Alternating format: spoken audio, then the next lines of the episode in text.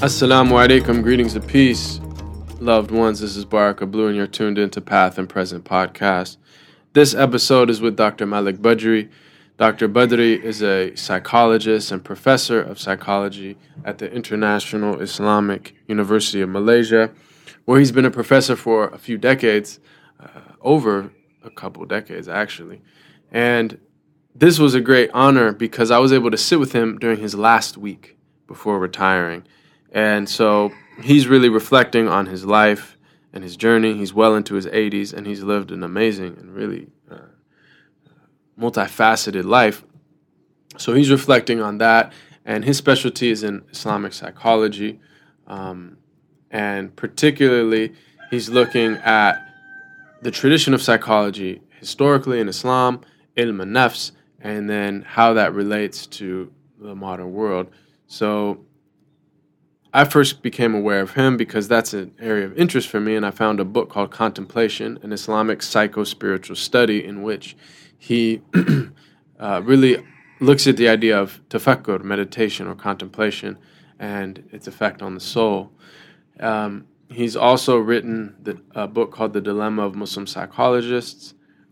Um, he wrote a book, or translated a book, of Abu Zayd al-Balkhi, which is called Sustenance of the Soul, and is a cognitive behavior therapy text um, that was written in the ninth century. So he's looking at classical Islamic texts on psychology. What does it say about the soul? Of course, of course, psychology means literally study of the soul. And so he's reflecting on that in the modern context, and um, he has a lot of really interesting insights. He's definitely a pioneer in that field. So just that alone makes him a really interesting guest. But in addition, he is someone who was a very dear friend of Al-Hajj Malik Shabazz, also known as Malcolm X, Allah yarhamahu.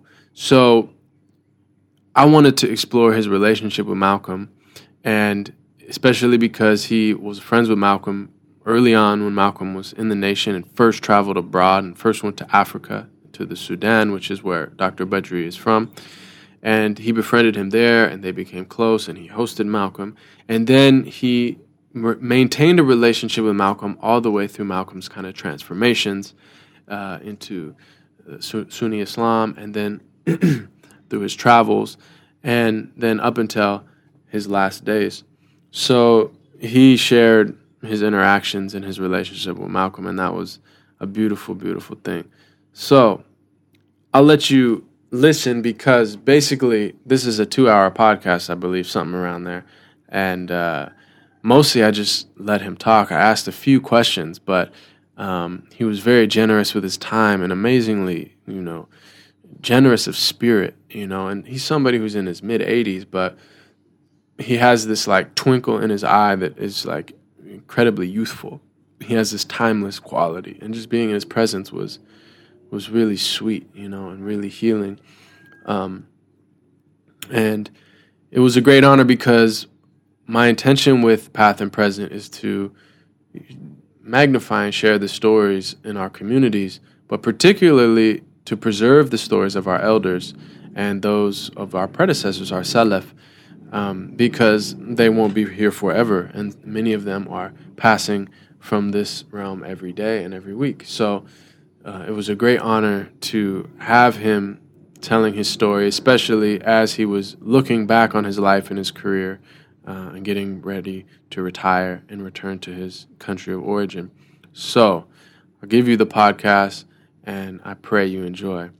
Um, lastly, thank you so much for supporting Path and Present with your prayers, with your uh, sharing it, commenting, liking, rating it on iTunes. Um, thank you very much.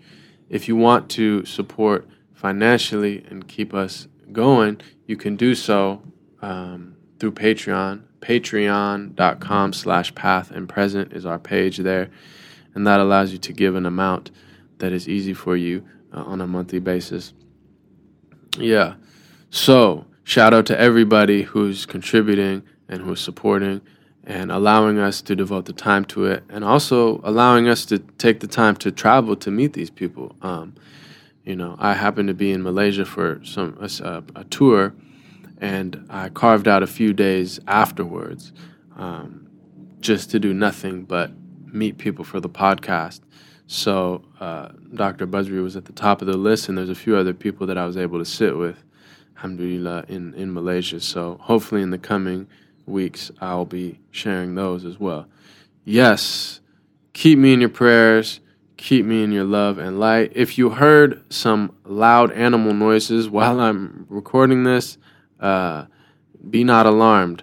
I'm halfway in the jungle, halfway in a rural village in Indonesia, so there's a lot of birds and a lot of chickens and uh, who knows what else out here. So forgive the cockadoodle doing, and until next time, it's all love.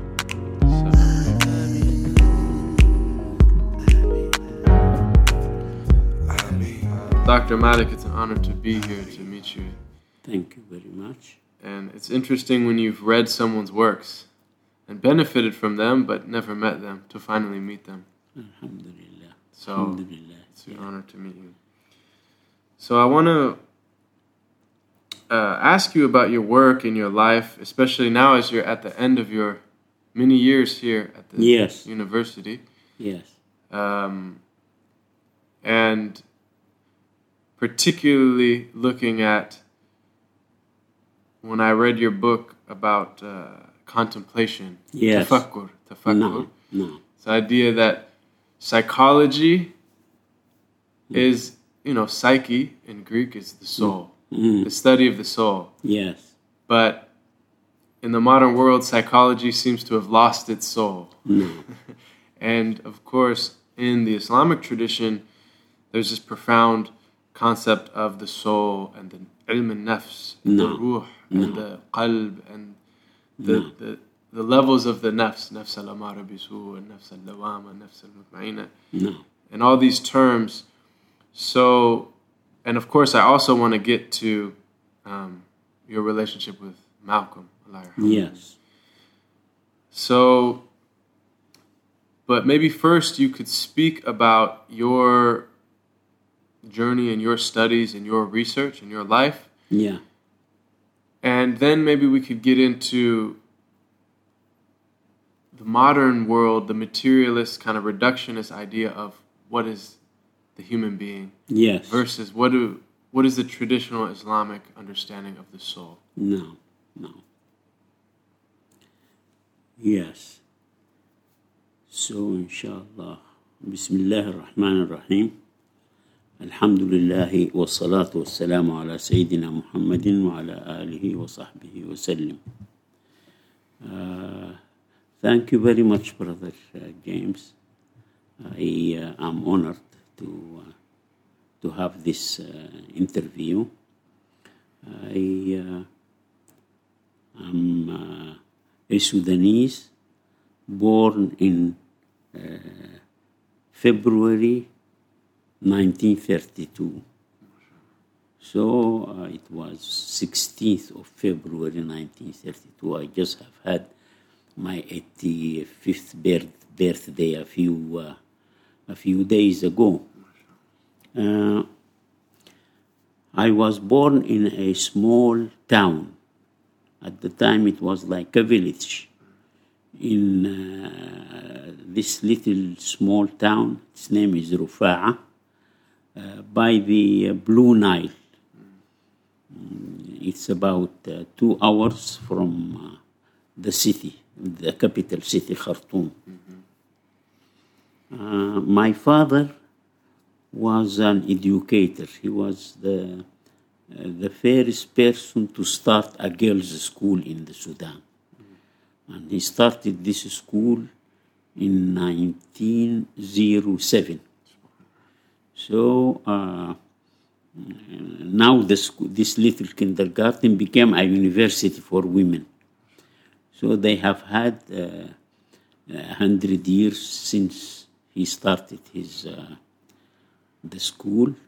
Uh, the name of the school is Ahfad, and Ahfad stands for uh, the plural for grandson, Hafid, because. Uh, the, the, the natives, the people, the Sudanese in that place, refused uh, girls' education. So he started with his own grandchildren. So he called it uh, grandchildren's school. So now the Ahfad is a university with uh, seven faculties uh, in the capital of the Sudan.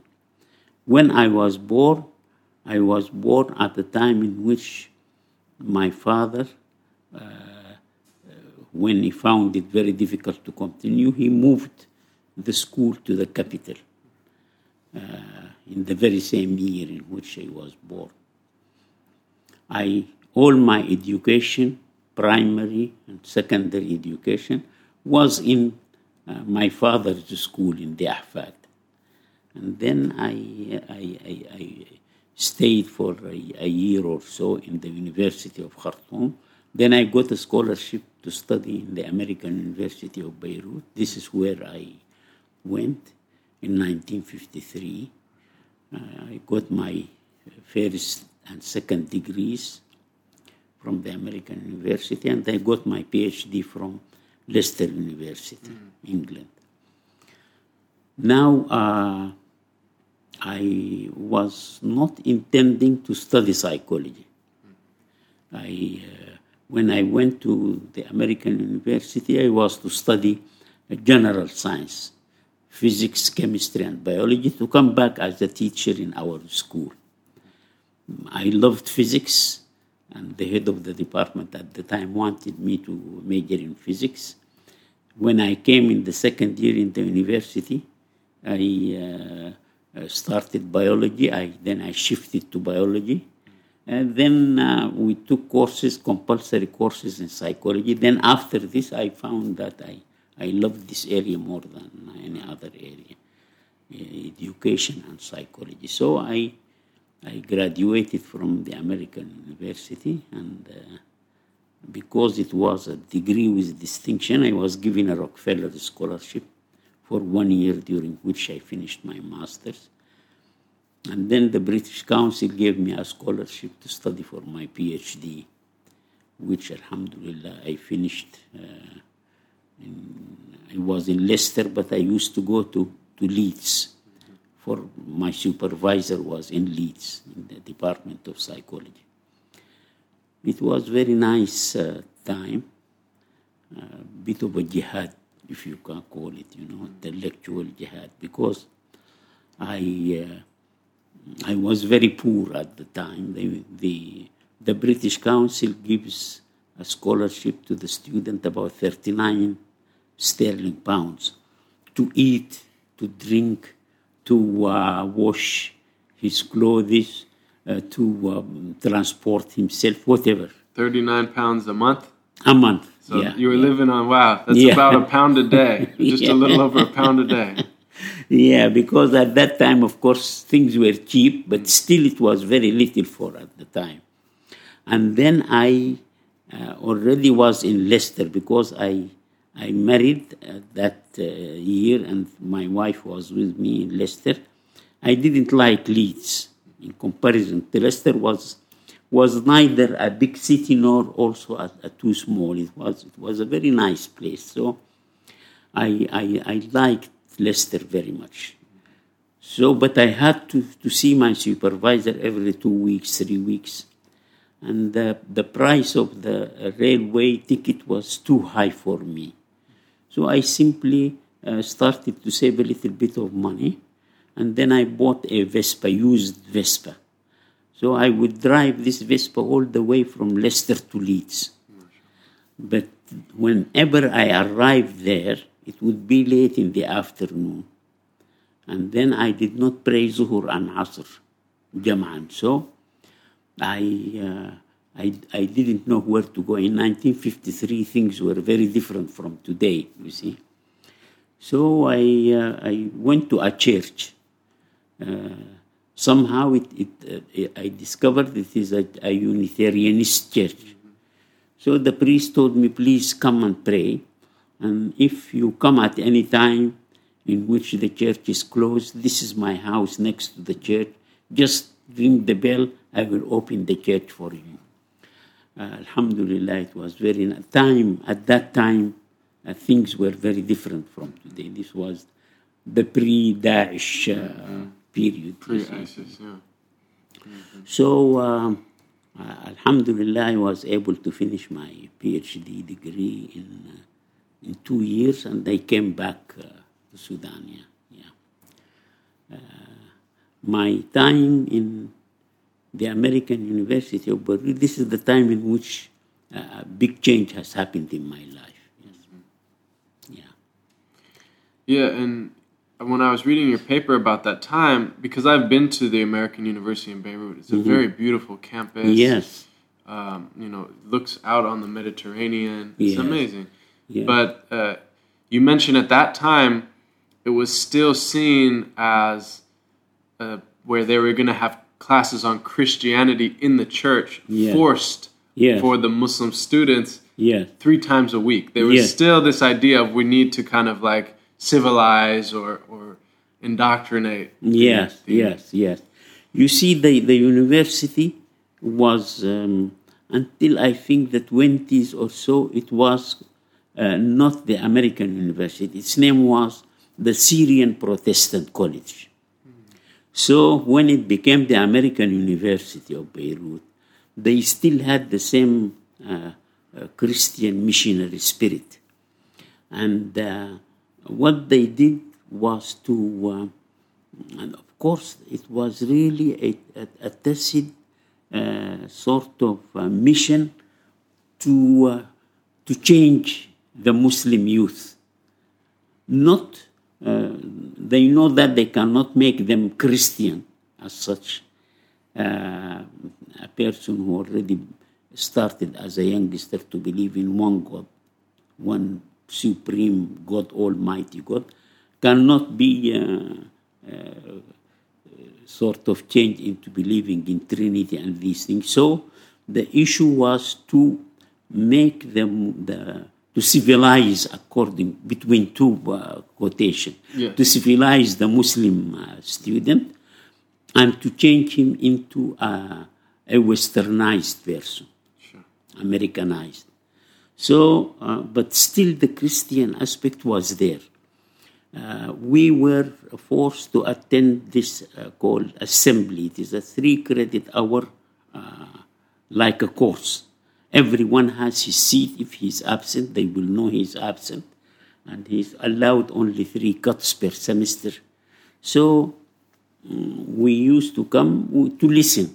Generally, the talks would be uh, within this line of secularization. And then uh, not clearly a Christian, uh, but a, a sort of uh, disguised within a framework of uh, secularization. Mm-hmm. Then after the talk is finished, then the organs will start beautiful music, and then they will read a hymn, and everybody is to stand up. The Christian students would read the hymn, the Muslims will just stand there. You see, and this is this is was forced on us three sure. times. If you say I don't want to attend, they will not force you, but you will have to take alternative uh, activity. They give you books to summarize, do this, which Extra is very work. difficult. You see, yeah, yeah. And uh, many, of course, Muslim students would say I, they are already overburdened with Uh, assignments and things, so they will just come to the to to, to, to the to the church. Hmm. The, these were held in the university church. So um, I think it was a, a, a very well uh, organized plan. Uh, we used there is a compulsory course for every student, whether he's in medicine or engineering or history or whatever. He will have to take a course uh, titled uh, Islamic Philosophy. Hmm. Now, this Islamic Philosophy is really a course where you begin as a young person coming from uh, uh, Syria or Afghanistan or Pakistan or Sudan, just finished secondary school and accepted Islam as his. Then he comes and then he's taught Uh, Al-Kindi says uh, the moon is in the second heaven, and he said, you know, all this stuff which the Muslim philosophers mm. at the time right. copied from the Greeks. Right, mm. the kind of tum- Ptolemaic yeah. universe. And yes, yes, and, they, and, and these things will sh- shock us, you know. Mm. These are our Muslim scholars talking uh, things that so right. archaic, yes. So you're saying, oh yeah, this is archaic, this isn't in line with the modern yes, cosmology yes. and modern scientific worldview. Yes. And so you think that, in a sense, they were trying to present Islam in a way like it's backward, it's yes, silly. Yes, yes, yes. Mm. And not only this, but they will come to talk about certain values. You know, Islam is talking about uh, chivalry, but already the Arabs were uh, fighting against each other. Mm. Islam spoke about generosity. Already they used to do this in, in their Jahiliyyah. So it is, there is nothing new that Islam came with. Not only this, but when it comes to the teaching of history, a little bit of history, they only speak about the uh, war between Ali ibn Abi Talib, karramallahu wajhah, and between uh, Muawiyah ibn Abi Sufyan, uh, radiallahu anhu. Also, they speak about Waqi'at uh, al-Jamal, you know, where the problem after the killing of Uthman and so on.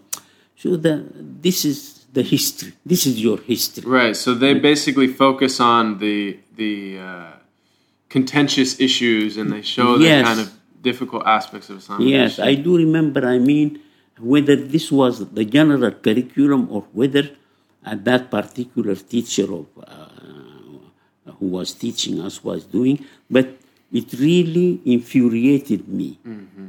And then I, I, I would, would I would spend hours whenever he comes and gives one, one, one uh, thing which does not seem to be right. Then I will argue with him, mm. and the uh, much time of the class is wasted in our arguments. You mm-hmm. see together. Then I I will go to the library and read about Islam. I did not read the Quran until that time. I didn't read the whole Quran. Only what. Uh, in Juzu Amma and mm-hmm. this which were taught to us, in, uh, we had to memorize as as as, uh, as pupils. So now I, I had to go to read the Quran. I had in order to be able to. So it was really the, in reaction to this. I mean, essentially, this is still. Was this in the fifties that you were there? Still? In the fifties. So yeah. in the fifties. So you're still talking about a Muslim world that's largely.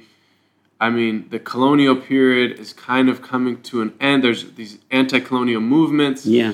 But basically these schools are where the Western powers are saying, okay, we're going to educate yes. and Westernize so that we can have a kind of man, uh, magisterial or administrative yes. elite c- class of people in the in the Muslim world that think like us, that look, that act like us, that dress yes. like us, that eat like us, and yes. they kind of serve our interests. Yes. And they can run their countries for yes. us. Yes, and that is indeed so, because at that time the Sudan was still under British, uh, mm-hmm. it was colonized by the British.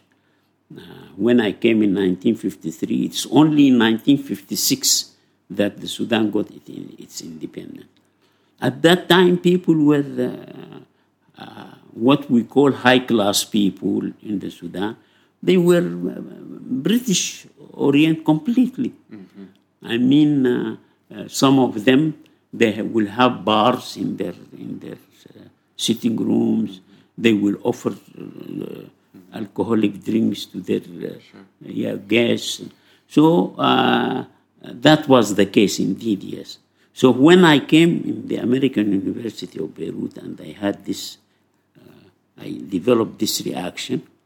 Uh, as time went on, I became really uh, tried to convince my, my lecturer, but I ended up convincing myself. Mm. So it was then that I started to... Uh, uh, and this was the, the reason why when I started to study psychology, I, I could not uh, t- tolerate The the the, the the the the principles, the theories, and the, the practices of Freudian psychoanalysis. At that time, Freud was the king yeah. of psychology. Yeah. Mm-hmm. So, okay, so you graduate, and then your experience at the, the university there was your kind of, you could even say your kind of awakening, being someone who was born and raised Muslim in a Muslim society, but then you're challenged with this alternative worldview, yeah. which is actually very critical and looking down on the, the traditional Muslim worldview. And so in response to that, you feel inspired, like, I have to understand my own tradition yes. to really understand, to prove, because what they're saying about it, I know in my heart it's not true, but I can't intellectually explain yes, yes. Th- their faults. Yes. So that sparked that in you. Yes, yes, yes. So then you graduate, and then after you get your PhD, where do you go? After I got my PhD, uh, I, uh, I I came back to Sudan. Uh, I wanted, I did not wish to leave the Sudan. But while I was doing my PhD in Leicester, I needed one thesis which uh, one uh, a colleague, a classmate wrote at the time and got his, his degree. And I needed that. So I I, I sent uh, a letter to the uh, head of the postgraduate studies in our department. I remember his name up to now. His name is Korf. And he was a very, very... Uh, uh, I can tell you another story about Korf here, just for your mm-hmm. interest. When I was received a scholarship to study uh, between two inverted commas, I will tell this story. When I got the scholarship, Rockefeller scholarship, to study for my master's, they gave me the scholarship for a year. I want, I must finish my master's in one year. Mm. So I, I divided the courses between the two semesters, and I started to write my thesis. Uh, Some I, the, the the supervisor who was supposed to to do my thesis was uh, an American who was he was a very lazy lecturer. So I write a chapter and I bring it to him. Then I come tomorrow. No, he I didn't do it. The next one, two weeks, three weeks, he doesn't read. Mm. And then one day I I came to. Uh, to, to the department, to, to his office, in the American, in this college hall we have, in the university, we have very large pillars. Mm. So when I came, I saw him hiding behind the pillar. You see. And then I saw him, so I just went right straight to him. His name was Barwood. Uh, Doctor Barwood, uh, you are hiding here from me. Yes, you Badri, you caught me. Uh, then he said, I'm sorry, I didn't uh, read your chapter yet. Okay, so, so I just went to this Korf. Korf was the head of the of the postgraduate in them. So I went to Korf.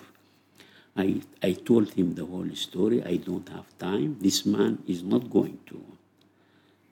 I mean, this this was a man whom, within my heart, I wished if he were a Muslim. Uh, because then he said to me, uh, don't go to him again. Uh, on paper, he is your supervisor. In reality, I I, I will be your supervisor. Mm. Just bring your material to me. So I, I, I told him about my thesis, my subject. I wrote the first chapter. Any chapter I give to him, it would be corrected the next morning and put in the bulletin board for me. Mm-hmm. So he finished the thesis for me and told me, now you take this thesis and go to, to Barwood and tell him, look here, you have no right to change a sentence in this. Only you correct the English. Mm-hmm. This is your job. Mm-hmm. So I went to him, I said, look here, Professor Korf tells you, you are only to correct the language of this, but not to make any ideas or any change. He did so. Now, this Korf, when I was in uh, Leicester, I sent him, I need such and such a thesis. He sent it to me by... Uh, and then uh, he told the head of our department, And then the head of the bar wrote to me, you have a job in the American University of Beirut. When you finish your PhD, you have a job. We are having a job for you. So I came back, but I didn't want to go to the American University of Beirut. I wanted to go to, uh, to work in Sudan. Mm-hmm. The only place there where that suits my uh, specialization was that the, the higher teacher training college. Mm. It was called the Institute of Education at the time. So I applied there, but uh, the, the, the, the people in charge, at that time I became an Islamically oriented, and still the the board, the the the, the, the vice the vice chancellor or president of that institute, together with the undersecretary of the Ministry of Education, everything was in English, written in English, because at that time still the influence of the British was very strong, mm-hmm. and they disliked those people who are Islamically oriented. Right. So uh, they refused to accept me. At that time, I had the letter of uh, of the of the head of the department of the American University in my pocket, mm. but I was seeking a job in my in, with very low. Uh, of course, the the, the the pay of the American University is uh, cannot be compared with what I would have gotten in the Sudan. But then they they, they I found that they were. Uh, not cooperating, they refused. Hmm. So I I just uh, went to the American University of Beirut. I do remember when I met the undersecretary, he told me, no, you, you don't teach here. I may take you to teach in a secondary school. Mm. So I said to him, okay, خلاص, I leave that. And I went to the American University. So you wanted to go home and, and teach at home and, you know... And stay in the Sudan. Stay in your country. And you had this uh, degree from, you know, PhD from a British university, but the British controlled uh, Sudan. They didn't like that, that you were Muslim and that you really represented yeah, Islam. It, yeah, at that time, the Sudan already got its independence. But as you said, mm. he, they left behind people who were black in color, mm. but white in their hearts. Mm. Not not white in the sense of, sure. of good heart, yes, but yes, white in the sense of... They uh, thought like the... Thought British, like mm-hmm. Europeans, yeah. Mm-hmm. Yeah, this is very interesting because after that I went to the American University of Beirut. Then I wrote to them a letter. Again, after one year I stayed there, I wrote a letter to the same head of the institute that I wanted to join in Sudan. So I sent him a letter. Uh, but the letter was had the letterhead American University of Beirut. And all the, the, at that time, correspondence was in English. So I wrote in English, uh, please, I already applied to you last year, year and uh, there was a problem, you didn't take me, now I am uh, applying again, and so on. So, and I signed it. So the letter went to the undersecretary of the... And then it was moved. An American from the American universities applying. They didn't even look at the signature, the name there. So they, I immediately, by return of post, I received um, a letter telling me that, uh, yes, we did not find your earlier application, but now we welcome you. Please come. We will give you a salary. So, and a very high salary, see, as an expatriate.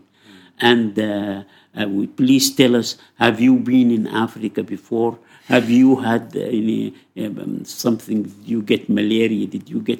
Right. So I, I, I knew that they thought that I am an American because mm. they, they didn't look at the, the name. They looked at the, the big name up there, right. American University of Beirut. Then I wrote them a letter. You misunderstood me. I am Malik Badri, the one who have applied last year. So they never wrote back to me again. Wow. Yes. Yes. So I continued in the American University of Beirut. Uh, it was, I think, a good experience, really. And so how many years did you teach there? I taught really not so many years. I taught for uh, two years. Then I got uh, uh, an offer from the University of Jordan. Please come to us as uh, visiting uh, uh, senior lecturer or associate professor at the time. And uh, we need someone to, to help uh, uh, develop, establish the Department of Psychology there. Mm-hmm. Uh, before me, there was a Syrian psychologist who stayed for a short time and left. So I went there and I helped to establish the Department of Psychology in the University of Jordan. This was in nineteen sixty-three. So at what point did you meet Malcolm? Oh, that was very late. It was, uh, uh, no, it was it was much earlier. I think it was in nineteen fifty-eight or so. I just got my M A from the American University of Beirut, and I went to Sudan. I spent a year there uh, in our school, in the Ahfad school. Then somebody told me there is an American Muslim in the uh, in this big hotel, you know, at the time, Grand Hotel. Uh, so I, I just went to see him. As You a, hadn't heard of him yet? No, no. I didn't know of the black Muslims Mm-mm. or or Malcolm X or anything. Only I just wanted to entertain him as a Muslim. So I went to him. He was so happy to see me. Then I took him and uh, we... Um, to the market, to other, and he had a cine camera. Mm-hmm. And he told me the white Americans are telling our black uh, brothers that Africa has no culture. Mm. That's what at that time. And now I am coming here to, to document mm. the culture, you know, of Africans. He came to Sudan.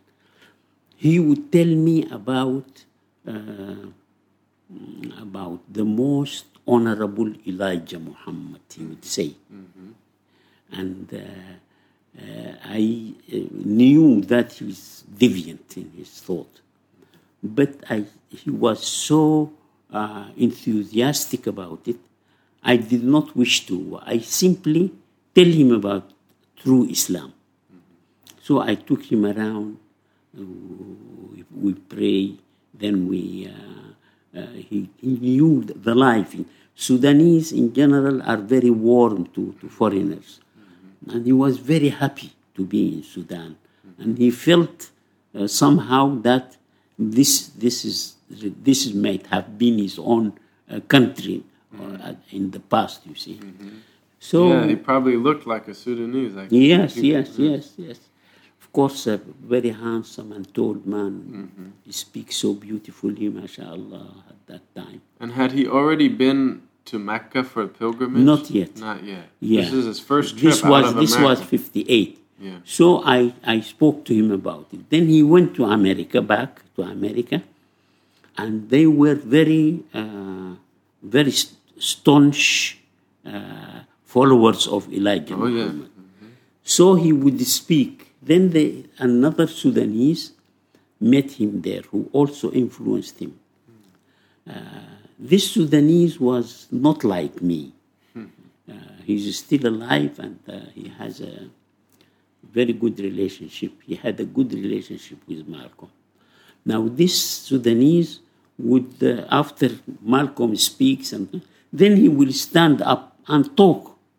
And he says, no, this is not true. Mm-hmm. Uh, because they used to think of Elijah Muhammad as a messenger of God. Mm-hmm. No, and then he will t- tell them what Islam is. Then they would like to kill him, you know, the, the audience. Mm-hmm. Were so. Then Malcolm would say, no, no, I have been, I know the Sudanese, I have been in Sudan. He he let him say what he wants to say. So, SubhanAllah. Now, so already Malcolm must have been processing, you know, mm-hmm. experiencing traditional Muslim societies, yes. especially African Muslim societies. Yes, yes. And what you, like you mentioned, he was praying. You guys would visit the mosque and he would yeah, pray with you. Yes, yes, yes. And, uh, and then coming back, he was he must have already been reflecting on the inc- the inconsistencies or just the differences. Yes, yes. Maybe at that time. Uh, but at that time, he was very uh, uh, he was very staunch, yeah. uh, yeah. sort of black. Still, it was black is beautiful, sure. and complete that, uh, loyalty to Elijah Muhammad, yeah, because also, he say, he fig- he said he saved me from prison, from my life, and on all these things. So he saw yeah. him really as his like savior. Yeah, yeah. Not only this, but he used to believe that. Uh, that the black, uh, the white people are uh, some uh, David or somebody in the past was making experiments. Yeah. And then... Uh, uh, Yaqub, Yaqub. The scientist Yaqub. Yes, yes, yes. Yeah. And he made some some uh, mistake and then it came out the yeah. white man. You yeah, see, yeah the a, white man is the mistake. And yes, then was banished from Africa to the caves of Europe, the yeah, Caucasus yes, caves. Yeah. yeah, yeah, I know yeah, the story. He yeah. had all these funny stories. Yeah. yeah. But, of course, I, I would not say to him that this is nonsense. Uh, I simply tell him about that in Islam we have people who are white, we have people mm. who are brown, people who are black. And the brotherhood of belief mm. is more. And what would he say? At that he wouldn't. Uh, he would just uh, put his, put it aside. Mm. Uh, but it would seep in his in his subconscious, and, and rationally he must have been uh, shaken. You see, by this uh, visit. So uh, I uh, continued. Uh, we continued to, to to write to each other, and. Uh, Uh, we, uh, uh, we, we, I, I began to feel that he was actually changing, but the great change happened to him after he started to break away from Elijah Muhammad. Mm-hmm. Then he just went to Hajj, and in Hajj he was really moved to see white people, um, black people. Mm-hmm. And then he, he wrote this, I think, in Life magazine at the time. Uh, there are black, we sit in the same carpet, we break the same bread. They are as white as snow. And they, they don't even, are not even conscious of this color difference. So he was changed completely. And when he became, he changed, he started to remember what I used to talk to him about. So he looked for, in the, among the Hajjis, he saw some people with turbans and white garments. Are you from the Sudan? They said, yes. They said, to, they said to, do you know a, a man called Malik Badri? Yes, we know him, of course. He's uh, the son of so-and-so. He's a very uh, famous man. Mm-hmm. He's my father, not me at the time. So they tell them, yes, we know him, but he's now in the American University of Beirut. So I was, he came to the American University of Beirut and he looked for someone who is dark. Right, he changed his plane ticket just to visit you. Yes, and he, this young man told him, uh, do, do you know Malik Badri? Yes, he's my uncle, he was my nephew. So Allah has made it in such a way that So he looked I, for an African, and then the first African he said, do you know Malik Badri? The first person, yes, yeah, he said, he, and he's living here, this is his, my house was just next to them, to the to the campus. So I I had this small flat, I was living with my wife there and one daughter. So he came, and he rang, the, there is this dictaphone where uh, the visitor would press the bell and telephone would ring up. The, the telephone rang, I took the, the telephone. Yes, and he said, this is Malik Shabazz. He called himself Malik Shabazz. Shabazz is the eagle, mm-hmm. it seems, yeah. Mm-hmm. So I, I said, you mean Malcolm X? He said, yes, it is him, you know, with that golden voice. Mm-hmm. You know. So I just ran down the stairs, I met him, we hugged, and I took him up to my... Uh, to my flat, we we ate lunch, and then uh, he said to me, uh, I don't like this city, Beirut. Mm-hmm. But I changed my ticket. It was My ticket was uh, Jeddah, Casablanca, New York. I went, I changed it to Beirut, New York, just to see you. Mm. So we chatted, and I told him, now let us, uh, we can, I want you to talk in campus. He said, yes, I will be happy to do that. Then I said to him, uh, okay, I will, I will see to it that, uh, uh, but then we, I remember in that lunch when we had, he said to me, you know, uh, Brother Malik, I'm going back to the States and I will be shot, I will be killed. But he said it as if he said, I'll be going to, to back to the United States and I'm going to have a good meal, or I'm going to, as if just matter of fact. Just a matter of fact, and without any fear or whatever. He was quite sure. And then I said, how come? He said, I know the, I know my people. I, I built it. Mm. And uh, now, I'm now uh, a true Muslim. They cannot tolerate me, and because I started to speak about the, the follies of uh, Elijah Muhammad, and they, they are going to, to, to kill me. Hmm. Then I, I I wanted him to speak in the campus, so I went to our head of department.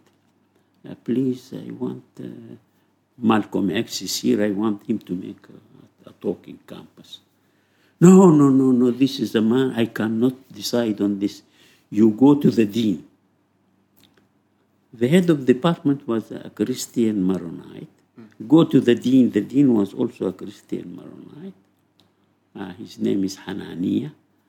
I said, Hanania, Dean Hanania, can I uh, want to have Malcolm? No, no, no, this is a man who is, uh, you go and talk to the vice president.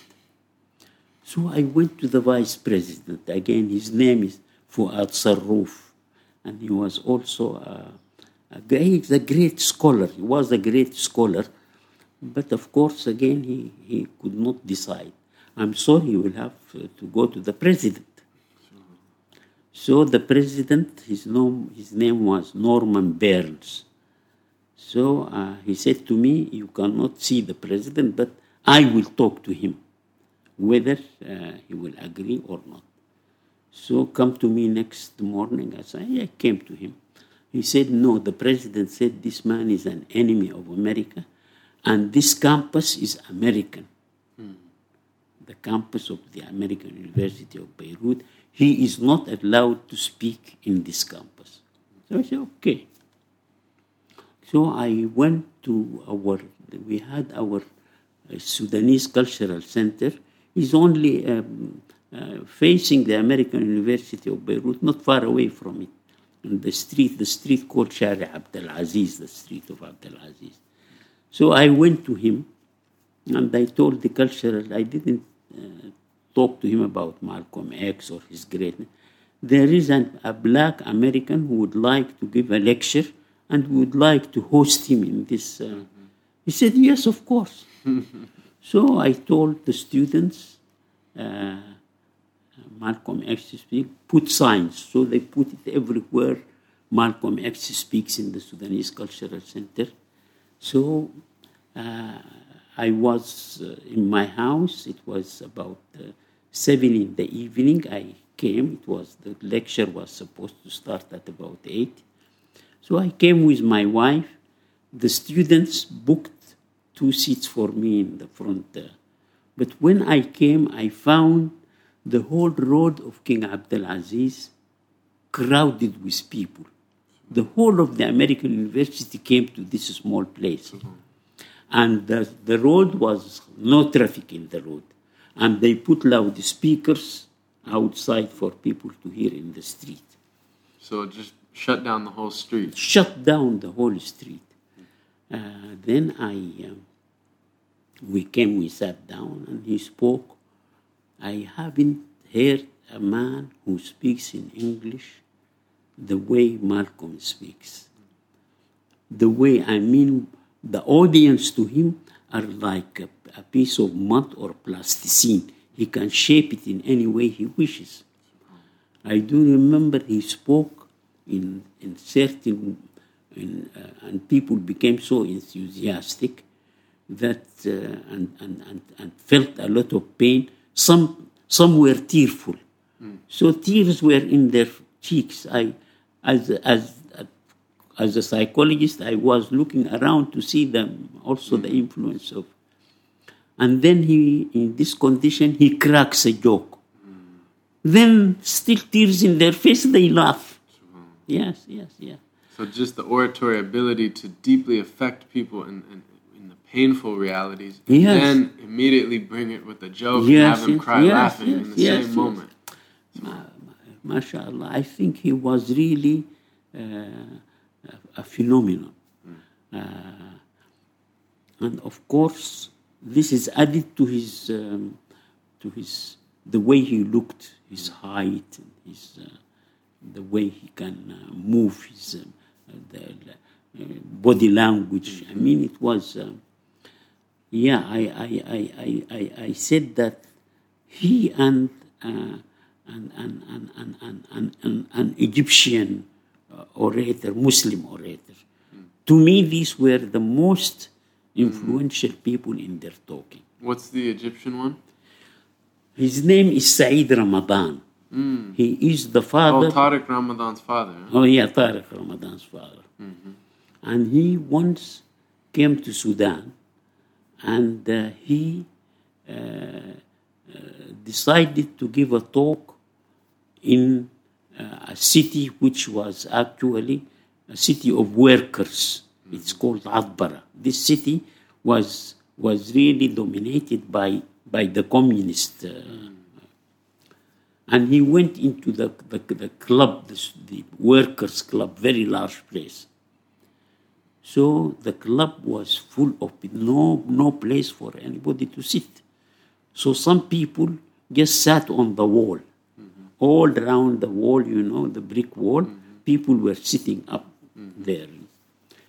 Then when he spoke and moved people, and he came to almost to, towards the end of his speech, and he spoke very uh, enthusiastically, Allahu Akbar, so on. Then people sitting on the chairs, all they were moved, they stood up, Allahu Akbar, Allahu Akbar. Mm-hmm. Those people on the walls, They they forgot they are sitting on a wall, mm. and they tried to stand up. They fell from the wall to the ground. Yes, it's, mm-hmm. yeah, they they were com- unconscious. Mm-hmm. Yes, they were yeah. like in a trance. By yes, speech. Like a trance. Yes, mm. yes. I think they these these two were really uh, gifted, really gifted uh, people. Yeah. So Malcolm, after that, uh, he went back to the States. The American University was good enough now to allow him, when he came again, mm-hmm. to allow him to speak. And he... Uh, this was when he came back a second time to Beirut? Yes, yes. What do you think changed? Why do you think they changed their...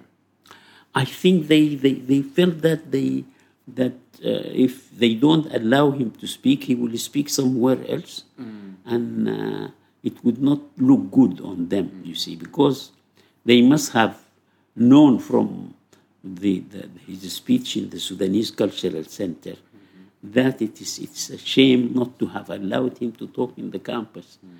Uh, maybe even the the president himself would have felt that he did a mistake in uh, mm. refusing to. But uh, but but then soon after that he was assassinated. So he came a second time, and then he returned. Yes, yes, yes. And so what about, like, um, any personal interactions or personal conversations that stick out, or even correspondences with him? Is there anything that he said or that you said to him that really sticks out that you'll never forget? Not really, but uh, most of the, I mean, in our letters, he spoke to me about his uh, his family, His, his wife and his daughters, and uh, it was more or less uh, normal kind of uh, yeah. yes, yes, just friendly, friendship, yeah. friendly talk. Yes, mm-hmm. yeah. But then uh, I came to America in nineteen seventy-six, after uh, the son of Elijah Muhammad changed the movement mm. to, to, to, to true Islam. Warith Deen. Yes, yes. Warith Deen.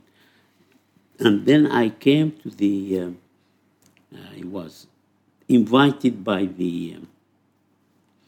by the, uh, the, the, the Association of Muslim Social Scientists uh, in America. I gave a talk in Indianapolis at the time. But then they told me, now it is the time for you to stay with us for a few months to, to help change the black Muslims. They want to change to true Islam, but we want people to help them to go through this. Mm. And you are here, so please help us. So I did. I went, they used to call it temples at the time. So I went to Chicago, to the big mosque in there. And I spoke there.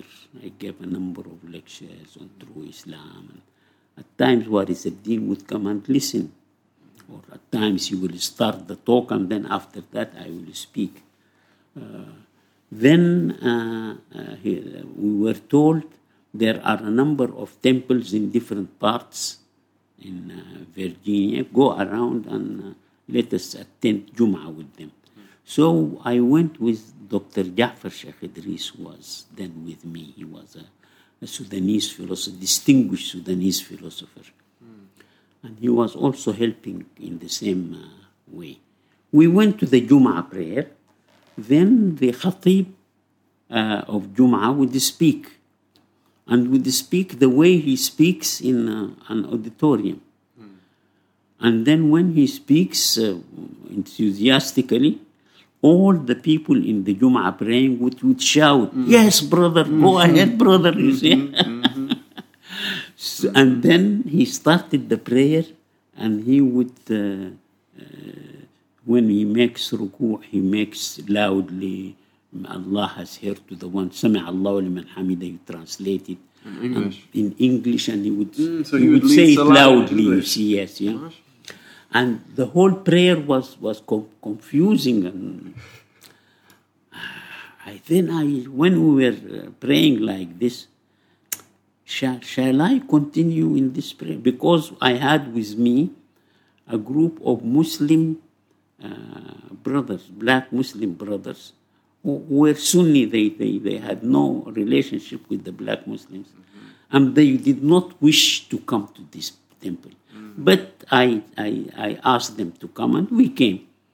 So they were very angry with me. How come you bring us here? We, we wasted the Jum'ah now. And I said, never mind, let us be helpful to these people. So I prayed this kind of funny Jum'ah. But after that, I came to the to the, to the Imam. Uh, please, ya akhi, this is not, uh, what you have done is not proper in Islam. It's not correct. He said, this is what I know. I don't know. Mm. You see, people cannot in Jum'ah uh, shout uh, uh, and talk. And mm-hmm. people should be quiet and to listen to the Imam. And then the prayer is supposed to be in this, this, this manner. Then he told me, I, brother, I don't know. Mm. Next Jum'ah, you come to us. Mm. You give the khutbah and you pray, and then you teach us what to do it. Mm. So I came after that. Then I told these brothers, you know, if if we don't do this, then the way he's behaving would be considered as the right way, and it would be very difficult to change after that. Mm-hmm. But now, since Warith Deen is changing, they are ready to change, so now let us put them in the right track. Yeah, I think it was a very, uh, very, very rich experience at the time. I think it was... Uh, Amazing time. Yes, yes. So you spent time with Imam Warith Deen Mohammed and... Yes, yes, yes, yes. And uh, uh, I think at that time even uh, I had a few brothers. Still, I one of uh, two of them came to to to to to to, to, you, to this university, and they looked for me, but I was in Sudan. Mm-hmm. Uh, one of them is Farrakhan. You know, mm-hmm, Brother sure. Farrakhan. Yeah. So you met him as well? Yes, yes, yes. I met him when I came to Chicago early, and then I met him again.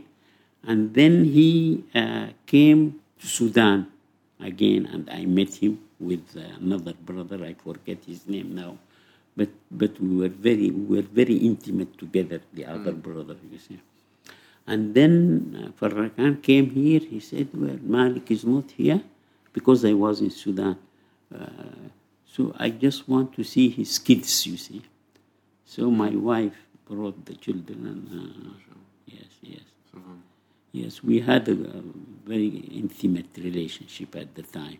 Was Farrakhan still under Imam W D Muhammad, Warith Deen Mohammed? At then? that time, before he broke off. Uh, yeah, he was. He was. Uh, he was with him, mm. but he, it was not quite um, because this other brother, uh, Karim, I think, brother Karim, uh, if I can remember well.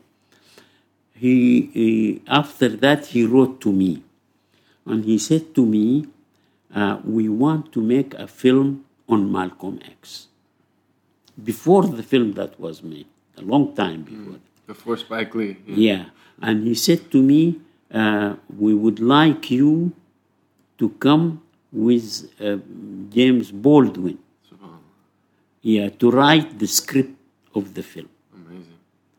Uh, because the main intention of the film is to show the that that Elijah Muhammad was really a great man whom uh, uh, who have been misunderstood and mistreated. So I I answered him. I said to him, "My dear brother, uh, Elijah Muhammad, at one time you used to say, La ilaha illallah, Elijah Muhammad is messenger of Allah." Mm. This man uh, was uh, deviant, was astray, was wrong. And I am not ready to come to, to try to, to write a, a script for a film to, to commemorate his... Uh, mm, to glorify yes, him. Yes, yes, yes, mm. to glorify him. Uh, that was uh, the end of, uh, of our relationship. But but again, we, we they continued and they came to Sudan. I met them after that. Mm. The whole idea of the film was cancelled after yeah. that. Yeah. So did you ever meet James Baldwin? Huh? Did you meet James Baldwin? No. Mm-hmm. No, but I, I read his book, The Fire Next Time. I was quite impressed by his uh, the way he wrote. Mm. Uh, particularly, he wrote a few things about the Muslims. Mm. Mm, how they protect their women. Uh, they, they don't... Uh, eat, uh, they don't drink. They, it, it's uh, very beautiful words. I, I put it in one of my books, Islam and Alcoholism. Mm. I took the whole quotation, I put it in my book. Mm. Yeah, I didn't meet him, but uh, I wish if I could have met him. He's, he was a great Amazing. writer. Amazing. Mm. Mm. So if we pivot then, so then you... At some point, you come to Kuala Lumpur, and you've been here for twenty-some years, mm. a professor here. Yes. So that was after Beirut? Yes, that was after, after long after Beirut. I uh, I came to the, uh, uh, I worked in Saudi Arabia for some time, it's a long time, in fact, five years. I was in the university. At that time, it used to be called Riyadh University. Uh, now it is King Saud University. Uh, I, I spent there. Uh, in fact, I, I, I was uh, given the title of professor there uh, in nineteen seventy-one.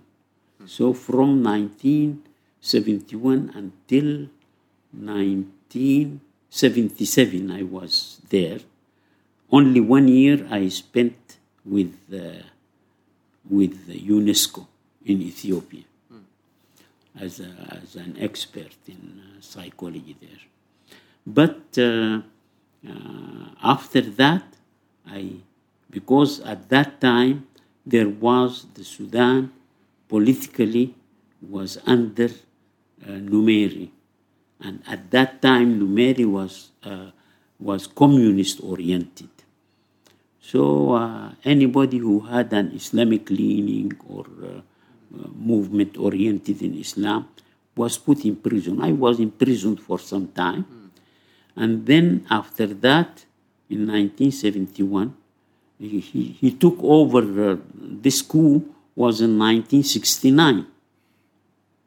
So I, for two years I stayed in Sudan and And it was very difficult, you know, mm. people following you where, wherever you go, secret police. And uh, and uh, uh, they were so much uh, influenced by the Soviet Union at the time, to the extent that uh, I remember we had the the birthday of the Prophet, the Maulid. There is a, in Umdurman where I live, there is a very big place uh, which was once the mosque of the Mahdi, of the Khalif of the Mahdi. The, the, that place will have the Maulid.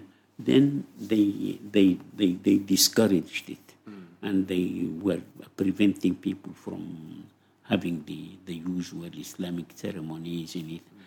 But when Lenin's birthday came, they, they made a, a big uh, show of that. It was it was really uh, uh, very very communist oriented. Wow! So they would separate. They celebrated Lenin's birthday, but not they, the Prophet's yeah, they birthday. were oh, publicly mm-hmm. celebrating it, but mm-hmm. but there was no uh, enthusiasm for the birthday of the Prophet. Of course, Numeri overturned and became a. a Sufi, and uh, mm. he crushed the communists, he hanged their leaders, uh, just because they removed him, of course. They they tried to, uh, to, to, to get rid of him. So during this time, I went to Saudi Arabia, mm-hmm. and uh, when uh, this, this regime finished and Numeri himself changed, I came back to Sudan. Uh, and this was...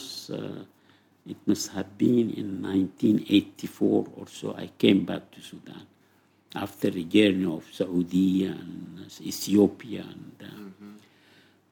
But uh, then I came to the University of Khartoum. I didn't come to, to Malaysia here until uh, nineteen ninety-one. Mm-hmm. And when I, I came here, I had already reached the age of sixty, so I was to retire. Uh, from the University of Khartoum.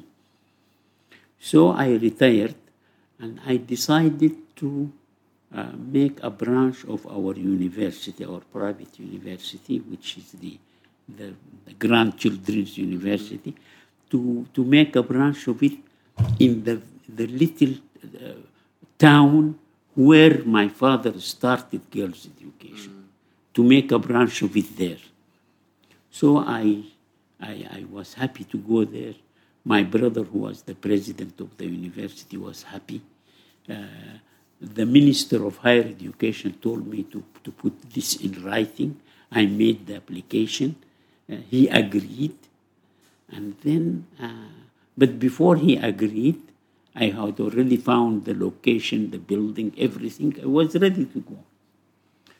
Then, uh, Uh, this Saudi Abdel Hamid Abu Suleiman, who was director of this university, International Islamic University, came to Sudan, and he was looking for me. He wanted to bring me to U I A here. And then he went and visited the Minister of Higher Education. Where is Malik Badri? He said, Malik is uh, going to start a branch of his university in the little town, so and so. He said, to, don't approve to him. uh, anybody can start a branch, but nobody can do work on Islamic psychology the way Malik is doing. I want him in, in, in Kuala Lumpur. So he said to me, I, I, uh, the minister told me, I'm sorry, I cannot uh, mm-hmm. approve to you this. You should go to Kuala Lumpur. I do remember this very well, because these days I... Uh, I came, my mother was still alive at the time. So I, she did not want me to go to, to the little town. Too. Mm-hmm. So I said, okay, now khalas, this is finished. But I'm going to Kuala Lumpur, I'm going to Malaysia. Will you agree if I go? She said yes. Mm-hmm. Then uh, I, I, I got a ticket from air ticket. You remember at that time the air tickets were a number of pages in which with carbon copies, things like this, yeah. So I got one ticket like this, and then I I was to take a connection in uh, in uh, Oman. But then, while I was waiting there, then I, I see that uh, uh, everybody in the, air, in the airport in Khartoum was stopped, and there was a, then a, a red carpet was put, and uh, our plane, we were, were not allowed to take the, the plane, you see, it was late. Then what is happening, what is happening? They say Gaddafi all of a sudden decided to come to Sudan. Mm. So we just waited, I was looking at the, from the window, I see, see Gaddafi coming and the, the music and so. So I lost my connection. So I took back my bag and went back home. Then uh, I told them, I'm sorry, I couldn't come. Uh, so they said, never mind, forget this, we'll send another ticket to you. So they sent another ticket. And I came uh, after, this was after a week or so. Then I put my bags uh, to be weighed. Then the man told me when uh, processing the ticket, he said, I am very sorry you cannot travel. Why? He said, because in Kuala Lumpur, the agent, instead of cutting the, um, the copy, he cut the actual ticket. Hmm. So you'll have to go back. You cannot travel. So I took my bag again for the second time. I went back home and I went straight to my mother. Ma, mother, if you don't like me to travel, tell me don't travel, I will not travel. But if you, uh, please, just tell me exactly. Is it you don't want me to travel? She said, no, son, khalas, now I really didn't like, but now I you can travel, yes. You didn't have the idhn yet. Yeah. So, alhamdulillah, I came, it was, it was in nineteen ninety-one, I came as visiting professor. And then in nineteen ninety-two, I came to take this the job on the state for for more than twenty years. Mm. Yes. Yeah. So let's talk a little bit about your work, because mm. um, when we talk about psychology, mm. um, and you being a pioneer in this field of putting the fourteen hundred year tradition of Islamic psychology, mm. which is incredibly rich and incredibly incredibly deep. Yeah. Putting that in conversation with modern Western psychology. Mm. So if you could just, you know, give it a short, a brief reflection on what is the difference between the Islamic understanding of the psyche or the soul versus the kind of modern Western. Yes, yes. You see, this goes back to my... Uh, Uh, when I first came to Beirut, it's the same thing, you know, I told you about this reaction. Uh, then when I studied psychology, then it was it was Freud, you see. It was uh, the Oedipus complex, mm-hmm. and it was uh, psychosexual development, mm-hmm. and the baby, when he is born, sucking his mother's breast again, it is a sexual thing. Mm-hmm. And when uh, then the sex, would, the libido would go to the uh, to the anal areas and mm. then the anal stage. All this nonsense. Right. Everything, every problem with every person has to do with their early sexuality and, and, and issues like they want to have sex with their mother and their. their yes, yes, sympathy. yes, yes. I think that. Uh, At that time, and then the, the idea about um, about about God to to, to, to to Freud himself, that psychoanalysis came to free man from from the superstition of religion, right. and uh, religion is pathology, right? Yes, yes, yes, and it's, that uh, uh, obsessional uh, rituals. Is, religion is like the the. the obsessive-compulsive disorder of humanity. Right, he even saw it as like a an issue with the father, right? The God yes, ended up yes. being this, this supernatural father. and this, Yes, this, yes, yeah. yes, yes. So I, uh, this was very confusing to, to, to young people at the time. I did not accept it, and I argued against that. And then, uh, particularly about his therapy also again, mm-hmm. then... Uh, I will be told, if you don't accept, give us the alternative. There was no alternative in the fifties. So I, uh, I was in a dilemma as what to, uh, what to think, how to uh, how the idea of Islamization came to me at that time mm. through the work of Muhammad Qutb. Mm. You know this little book that he wrote, uh, in Arabic it is called Shubuhat Hawla al-Islam. In English, the book is translated as Islam, the Misunderstood Religion. He had a chapter on Freud mm. and on psychoanalysis. And I was moved by the way he... Uh, mm. And I think Muhammad Qutb and Abu al-A'la al-Mawdudi, mm-hmm. both of these great scholars, did a lot of service to, to young people. Mm-hmm. And, of course, Sayyid Qutb as well. Now, these people uh, were talking about what we call today Islamization mm-hmm. in the forties mm-hmm. and fifties. No other person was talking like that. Mm-hmm. And when Muhammad Qutb, he says, when he started to criticize Freud, the whole of the Egyptian psychological uh, society and uh, psychologists, who are you to criticize Freud? Mm-hmm. Now, we, uh, I, I, I think it was at that time that I started to think about an Islamic approach to what we study. But I didn't have an, a, a clear alternative at the time. I was young, a st- student still in mm-hmm. the freshman, but all the time I tried to, to find an Islamic approach to. Uh, I do remember, uh, in uh, even as a freshman, they we are supposed to write a paper. I, I I used to keep all these papers. I wrote a paper, Islam and Iconoclastic Movement. I wrote this just at, as for, for as a term paper, mm-hmm. which was uh, highly rated by the professor at the time. Mm-hmm.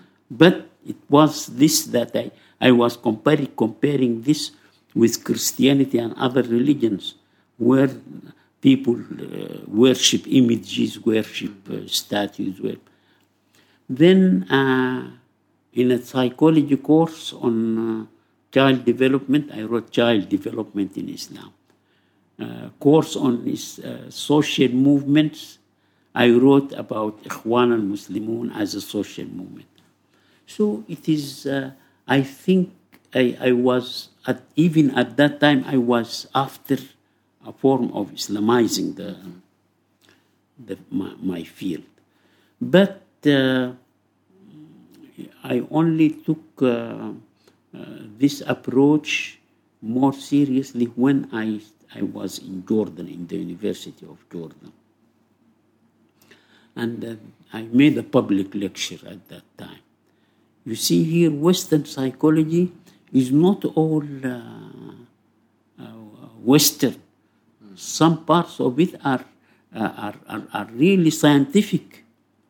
And in this sense, we need to actually to be able to differentiate between what is uh, proper and what is... Uh, um, and that is why I used to say at the time, uh, people who, tr- who try to, to, to bring Islam into, for example, statistical society or in uh, experimental psychology, st- studying reaction time, or learning by conditioning, these are, they have nothing to do with, uh, if you are a good Muslim, you will appreciate how Allah created this associative ability in humans so that they can associate between two things and give a new thing the, some of the characteristics of the old things. It's not, uh, I mean, a dog or a bell rings and he salivates.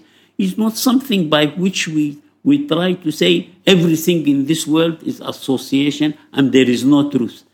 This has nothing to do with the truth. Right. Yes. So is that behaviorism? behaviorism? Yes, this is behaviorism, yeah. Mm-hmm. This mean, idea that every...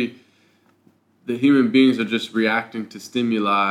Yes. And that there's nothing beyond that. It's just... It's, there is no truth. There's no truth, yeah, there's no I morality, mean, there's no... There's, most of these behaviorists start in the laboratory but end up as philosophers. Mm-hmm. Look at Skinner, for example.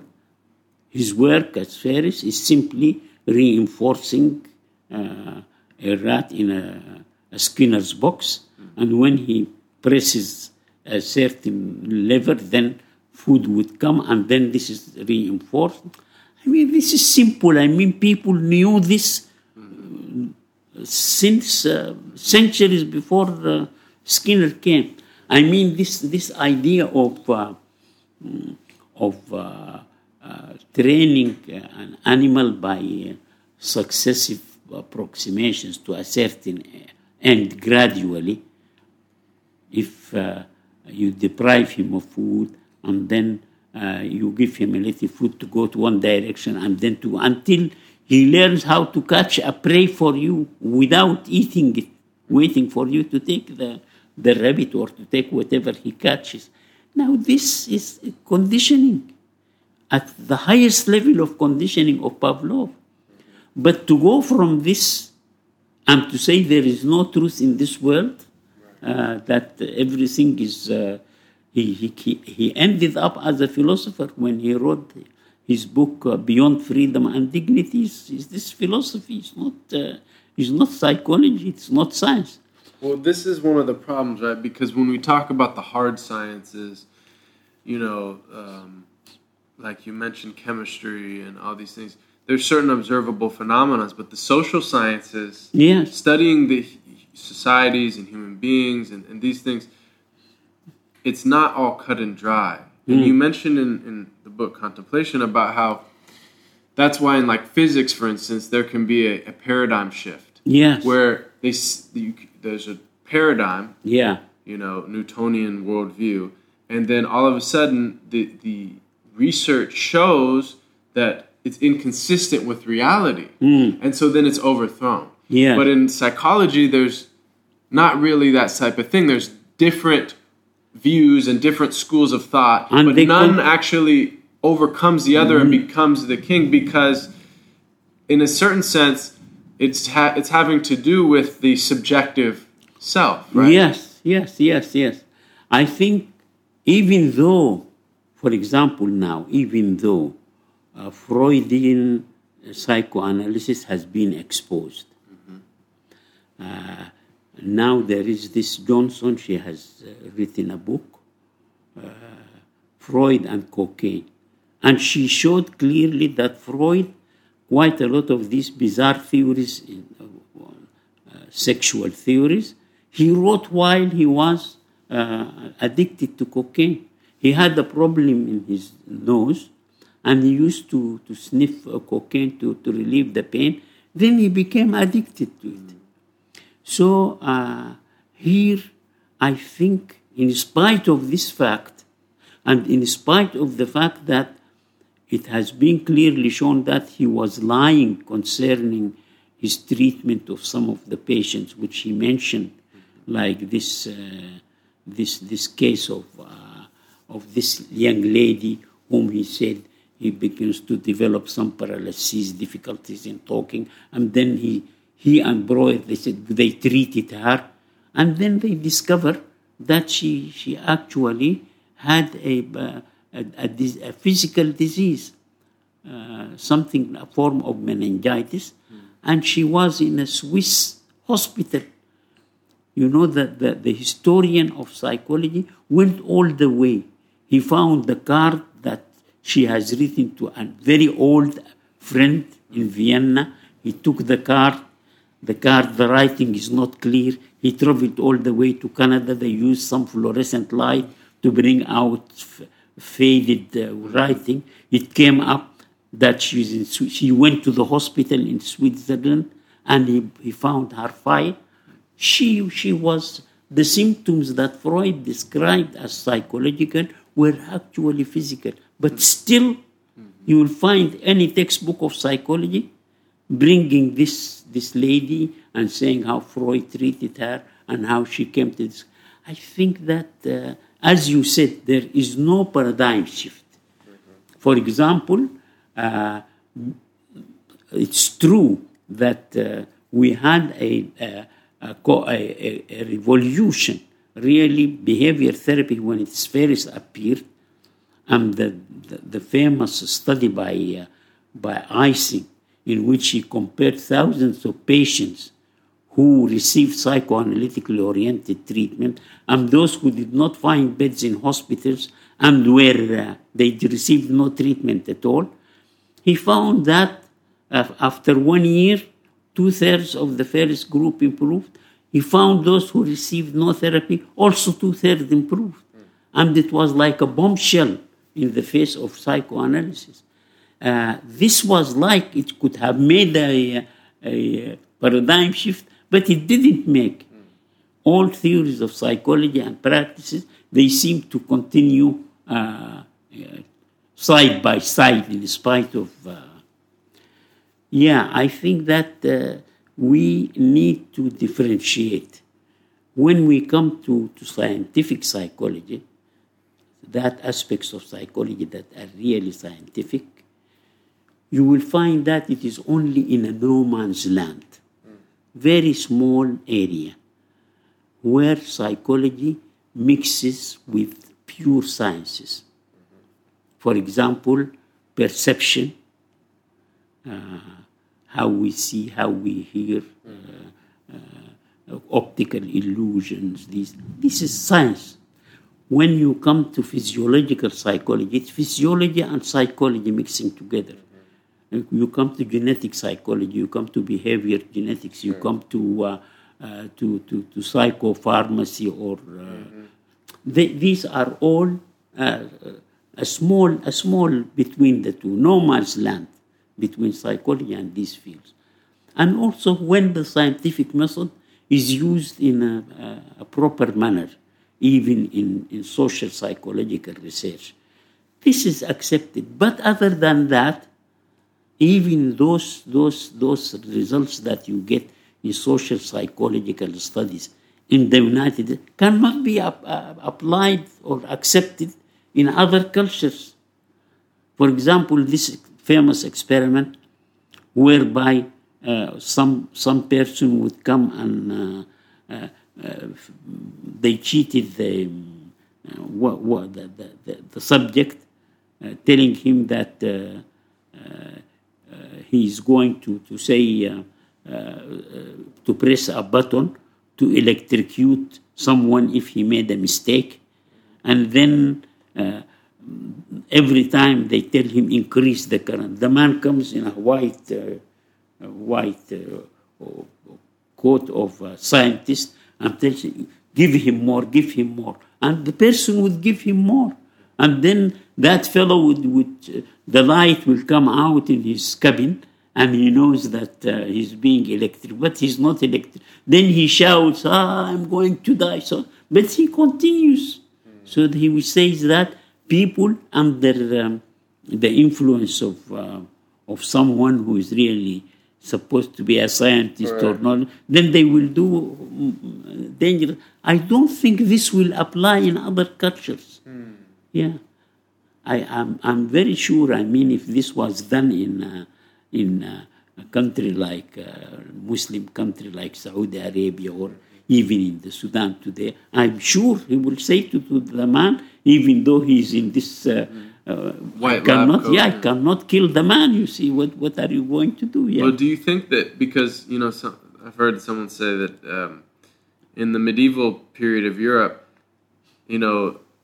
If someone with a black coat came and said, "This is the truth," right? The priest, yes. You would say, "Okay." We, but now, someone in a white coat comes, mm. the scientist, right? When they want to advertise a, a product, they say, "You know, nine out of ten doctors prefer this medicine." Yes. And then people say, "Okay, we'll accept." Yes. You know, the white lab coat; those yes. are now the new priesthood of the secular society. Yes. So yes, in the yes. West, it's true that. Uh, yes, I think that. Somebody spoke about psychology as being a religion, mm-hmm. and that the priests are the psychologists. And I think there is some truth in this. Uh, today we hear that uh, even uh, that it has been discovered that uh, if a child is brought up, it, such and such a thing will happen to him, or. Uh, uh, uh, if you um, sleep early and so on. If you if you are deprived from sleep, this will happen to you. I mean, all of these things, people, they will take for granted. It is true. Yes, yes, yes. Mm-hmm. Yes. So it is really, uh, I think, um, Muslim psychologists today will have to look at two important aspects. The first one is whether uh, the material is really uh, scientifically true, or is it... Um, the ideas of the therapist. And here, the the the, the, the, the prejudice of uh, of those who talk about research uh, is, is is is even clear in what in so-called scientific studies. For example, look at this study in which this uh, American scientist compared the brains of homosexuals with heterosexuals, according to him. And then he came and said that the brains of homosexuals, their um, uh, some part of their brain um, is uh, uh, is different. You see, uh, mm. a certain structure is different from uh, heterosexual. Therefore, homosexuality is inherited. It's in our genes. It, it's obviously, it, I mean... As soon as such a thing comes out, then all the, the papers, mm-hmm. the C N N, everybody speaks. And, and a, a, a herita- her, heritability of homosexuality has been proved by science. Hmm? Then scientists go to repeat the study and they discover that all the homosexuals that he has, uh, he has examined, the hypothalamus, has been affected because they all died, or most of them died from AIDS. Mm. It's not, it's not because mm. they are homosexual. Mm. It is because the AIDS virus has has had its effect in changing the structure of their uh, of their brains, mm. and also the, those. So you people, can't prove causation by that. It's, no, no, no, no, and also those people whom he took as a control group. Uh, those people, when he did the postmortem and found that their hypothalamus is in some way different, because he did not even know their history before, whether they were homosexual or whether heterosexual. But when the, the study is corrected, mm-hmm. nobody would write it about it. No C N N will say that we have discovered this was all, all false. Sure. So indeed, I think even in, in, in some scientific aspects, we need to be careful about uh, about these deductions uh, as Muslims. And then this is one aspect, you see. We should be sure about the, the, the level of, scientific level of... Uh, the second thing is whether it is culturally... Uh, because now when we talk about culture, we are not only talking about Western culture, culture versus Islamic culture. We are also talking about different cultures in different Muslim countries. Yeah. Uh, and for example, here in Malaysia, you can see people rarely uh, fighting, shouting at each other. Uh, very calm and tranquil. Very people. calm and yes, yeah. You go to Sudan or to Iraq, and every day you will have to see people shouting. Uh, yeah. yeah, and yeah. This is the, so the, the the cultures themselves differ. I think it is not only uh, uh, Islam as a culture, but but Islam as a worldview make people similar. A very important study was done in Harvard by one psychologist, Pakistani psychologist. His name is Shahabuddin Mughni. And he took about fifty different Muslim countries and he made a special study, and he discovered that there is, there are quite a lot of similarities in the model personalities of people, whether they are in Afghanistan or whether they are in Nigeria or whatever it is. So it is true, Islam is a worldview, and we need to see this. uh, when we come to apply psychological principles, we need to take this into consideration. We need to, uh, uh, uh, we as Muslims, the therapist believes in uh, Islam, he believes in its applications, he believes, because Islam is, is like a worldview that covers everything. Now, uh, and the patient is, is like him. So it is not, you cannot say to, to a counselor, don't bring religion into uh, This this is un, untrue and, and not useful.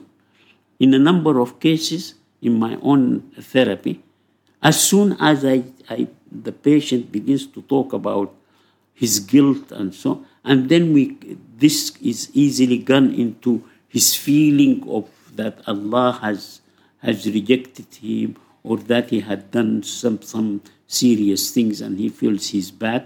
I just.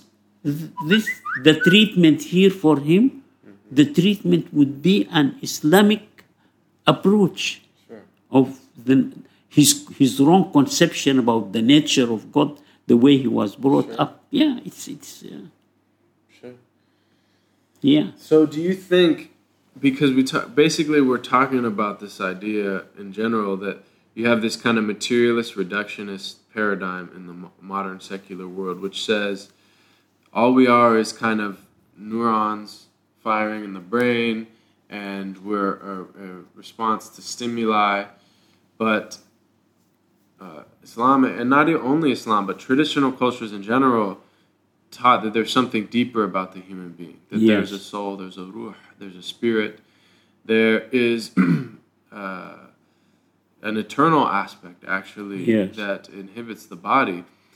And what's interesting about, okay, many different cultures are different, but almost unanimously across human societies in the pre-modern period, people believe this. Yes. And, um, you know, I follow a little bit about these the philosophical discussions about the nature of consciousness, no. the hard problem of consciousness. Mm-hmm. How what? How do you explain conscious experience, that there's something that it's like to be me? Yeah. I experience. Yeah. So do you feel like in, in, in the time of your life, from talk about the fifties where Freud was in vogue till now, Freud is, you know, they He's, teach him as a historical artifact, but it's yeah. not taken seriously. Yeah. Do you feel like things are changing, that people are opening up the, the paradigms more, or that people are more likely to consider other alternative paradigms, or the idea of spirit or, or, or yeah. the consciousness may be non-reductionist, non-material? Mm. Yes, I think uh, if you look at psychology talking about consciousness, at that time even they didn't wish to talk about consciousness. A famous British psychologist said that psychology, Western psychology, first uh, uh, threw away its uh, its consciousness, and then uh, it threw away its mind, and accordingly now it is like a body, a dead body without uh, without a mind, without consciousness. Uh, he was talking about behaviorism, you see. Behaviorism did not like words like mind, like uh, consciousness, like spirit, you see. So uh, because they're immeasurable, right? Yes, they can't yes, be tested. Yes, they wanted anything to, to for it to be scientific must be observed. Mm-hmm. And since we cannot observe consciousness, it is just like the soul. It is something which is uh, untrue. Can observe the observer. Yes, yes. I think this, this attitude, if you look at the fifties and you look at what is happening today, you will see that the whole field of psychological sciences is moving towards a recognition of the, um, of the unseen.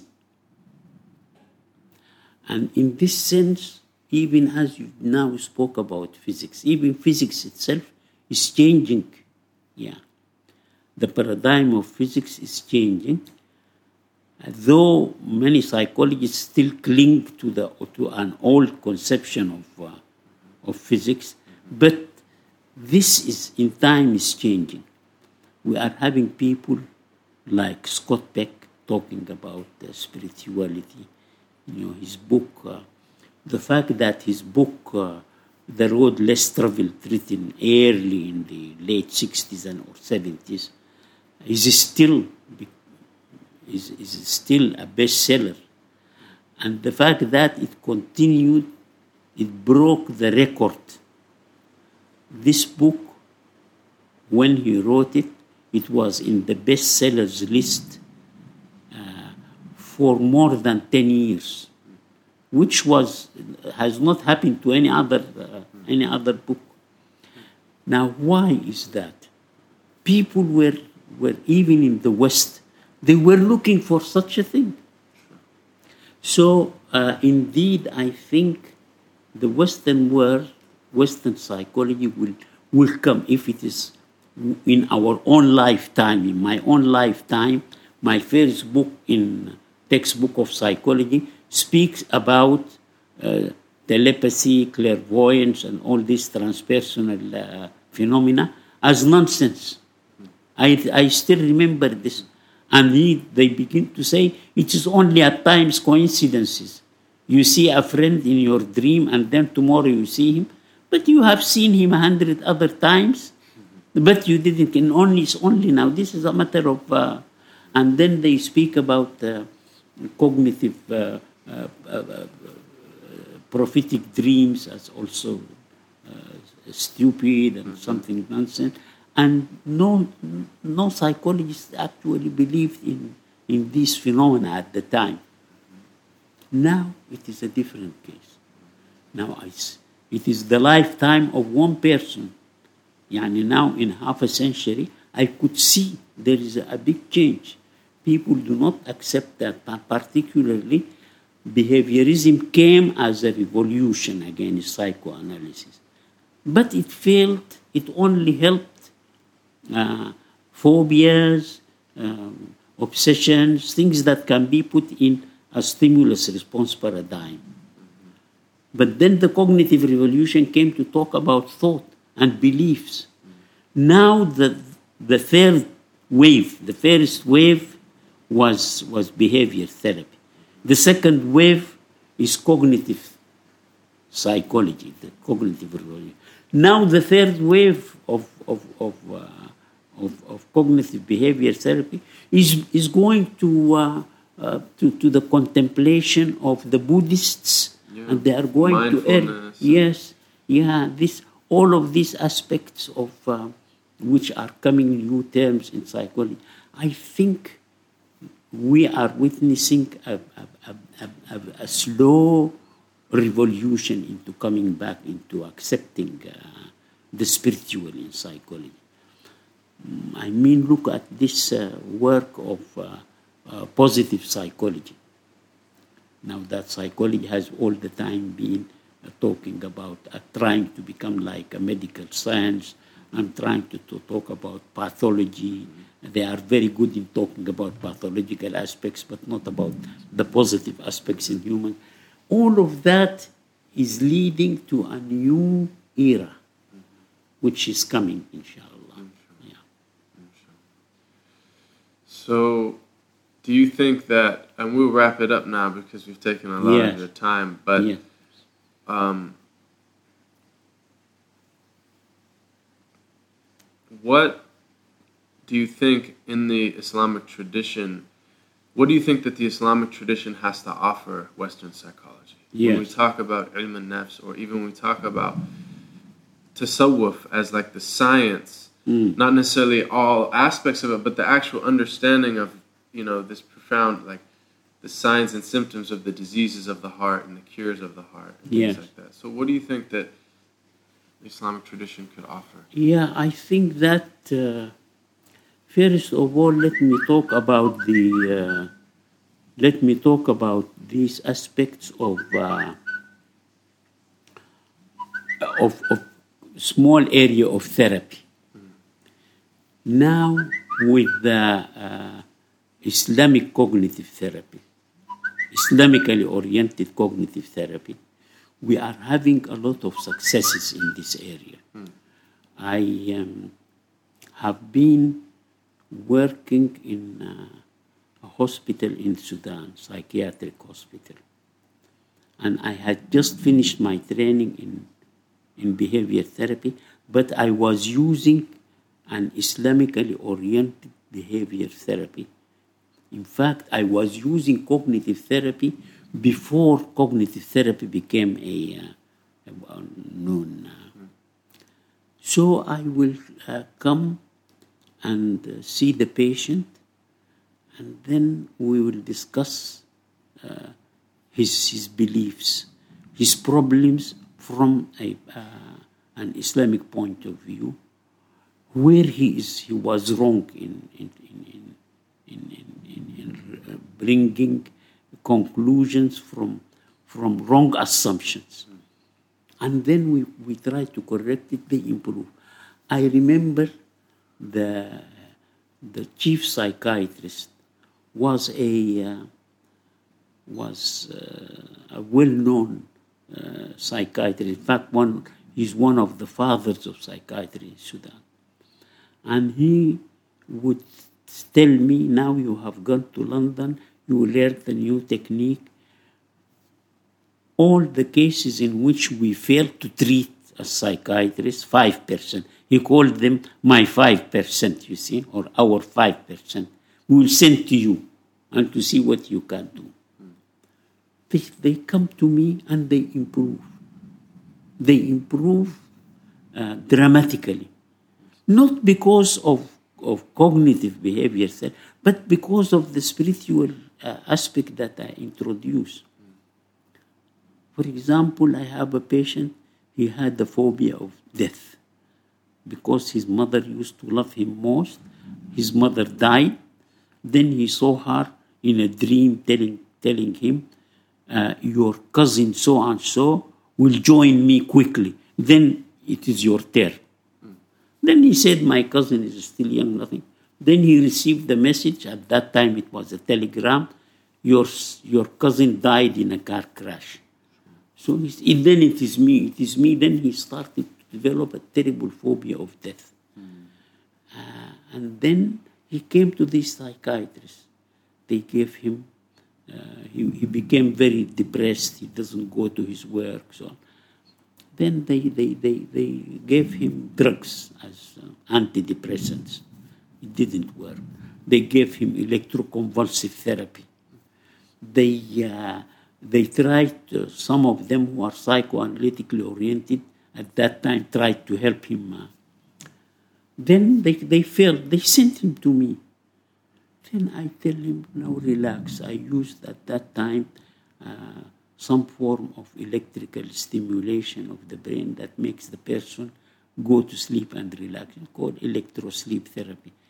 But I use it only to help relaxation. Mm-hmm.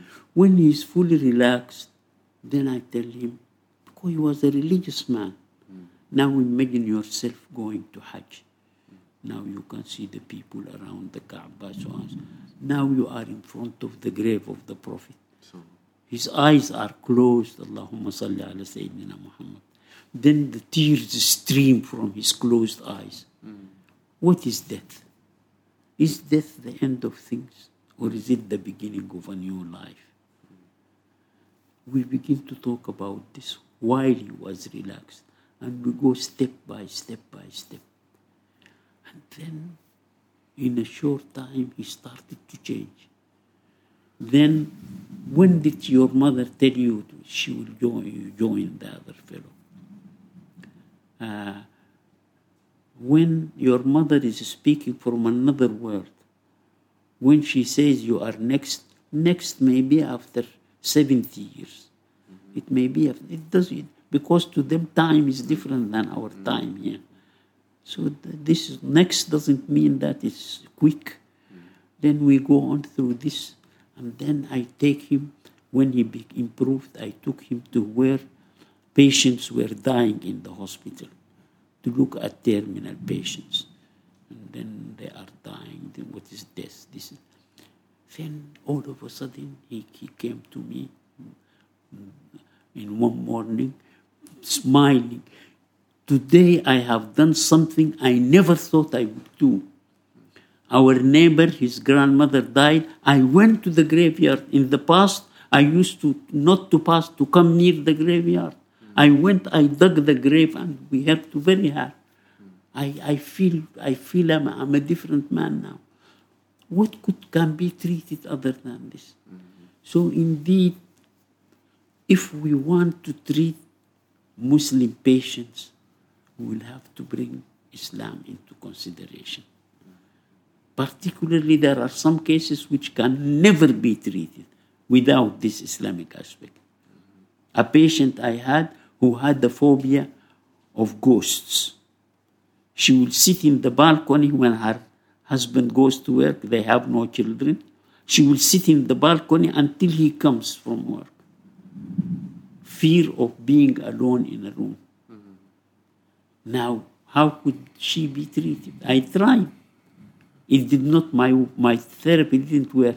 But then I remembered there is a sheikh who is very well known in the, in the area. I, I sent her to him. She sat with him. He read some Quran over her, he did this. She improved. Mm. Because he has the ways of... of uh, mm. So indeed, I think we are we are a different culture. Mm. And uh, at times, our Western-minded psychiatrists or even European psychiatrists may mistake uh, a patient, a woman who comes and says, I think uh, my husband married another woman and she did some witchcraft on me, and uh, he will consider her as a schizophrenic. Mm-hmm. But this is accepted in her. Uh, mm-hmm. So indeed, I think, I think that we cannot, we cannot help a patient who is a good Muslim, or even who, any Muslim, mm-hmm. without actually Uh, bringing these references into consideration. Yeah, you have to really understand and acknowledge and honor someone's paradigm and their worldview and their yes. beliefs. And yes, yes, yes, indeed, yes, indeed. Okay. So uh, I I feel that uh, our Muslim psychologists and psychiatrists should not just go on reading American textbooks and try to apply whatever they read as... Uh, mm-hmm. And as there's so many... Within America, you know, there's all these movements. There's transpersonal psychology. Like you mentioned, there's mindfulness. Yeah. They're starting to teach, like, tafakkur or contemplation and or meditation in the juvenile hall or the prisons or the hospitals for terminally ill people. And they're finding that with silence, with tr- these traditional... spiritual practices, that people improve, yes, that they benefit, yes, yes, and yes. Uh, perhaps there's a there's a hidden treasure within our tradition of yes, yes. That, I know, I, I know of many people who who were uh, uh, drug addicts, they were alcoholics, they were uh, depressed people who uh, go to to some uh, sheikh. Take a tariq, and then all of a sudden you find they, they even physically they look different. Mm. I do remember when I was in this hospital in uh, in Khartoum working. Then I received an invitation uh, to to help do uh, research on traditional medical practices. Uh, I was I became a member of traditional medical practices in uh, the W H O uh, office mm-hmm. in Geneva. And they told me to do some uh, study on uh, traditional medical practices in Sudan and uh, Ethiopia and, uh, and Saudi. I, I went to in Sudan uh, to, uh, uh, I said I will go and study the work of one of the most famous traditional spiritual healers. And then I do remember we had two patients in the hospital whom we failed to treat. And uh, when I went to the to that place, it's far away from from the capital. When I went there, I went wearing a Sudanese garment and the turban just to, uh, to, to become unknown. Mm. So I will just go there and see, observe how he treats. And, and, and, and I was thinking of myself as a scientist, stupidly so. So I went there. But when I went there, they took us to a large room with all the passengers who came in the bus, and we were lying on the on the carpet to sleep. But then all of a sudden I heard one man coming in, and then another fellow with his friend, Doctor Malik, Doctor Malik, these are the patients we failed to treat in the hospital in Khartoum. They came here and they were treated by the chef, and they became, they stayed there to help in running the the whole, uh, yeah. So they, I was at once taken from that place to a special room, and I met the sheikh, and I, uh, I spoke with him, and I, I, he told me about what he does. And I wrote all this down in my paper to the W H O. Mm-hmm. Traditional so healer. It is, yes, yes, yeah. Indeed.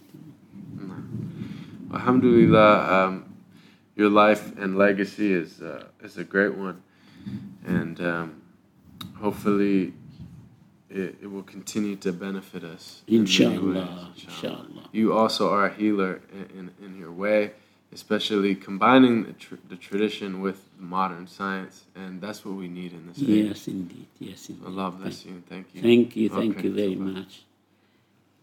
Barakallah.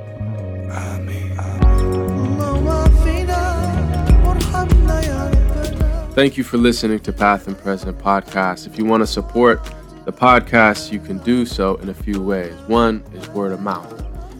People hear about the podcast mostly from people like you who listen and like it and say, I know someone who would connect with this, who would feel this, who would enjoy this subject matter.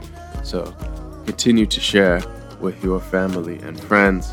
Secondly, you can subscribe, rate, and comment um, on the iTunes page of Path and Present. Subscribing means that the podcast, will, each episode will come directly to you when we release it. And rating and commenting means that it will grow and uh, come up in the iTunes rankings, which will allow it to be uh, available and uh, seen by more people. And then lastly, you can support financially on Patreon. Patreon is a site which allows people to give a small amount monthly to support art or any type of content. And we have a Path and Present page on Patreon. The link is on our SoundCloud page, SoundCloud slash Path and Present. And you'll find the Patreon link there. And yeah, you can support there. We're greatly appreciative of it. Uh, I guess lastly, lastly, keep us in your prayers, your positive thoughts, and your moments of remembrance. And thank you for tuning in and being part of the global Past and Present family.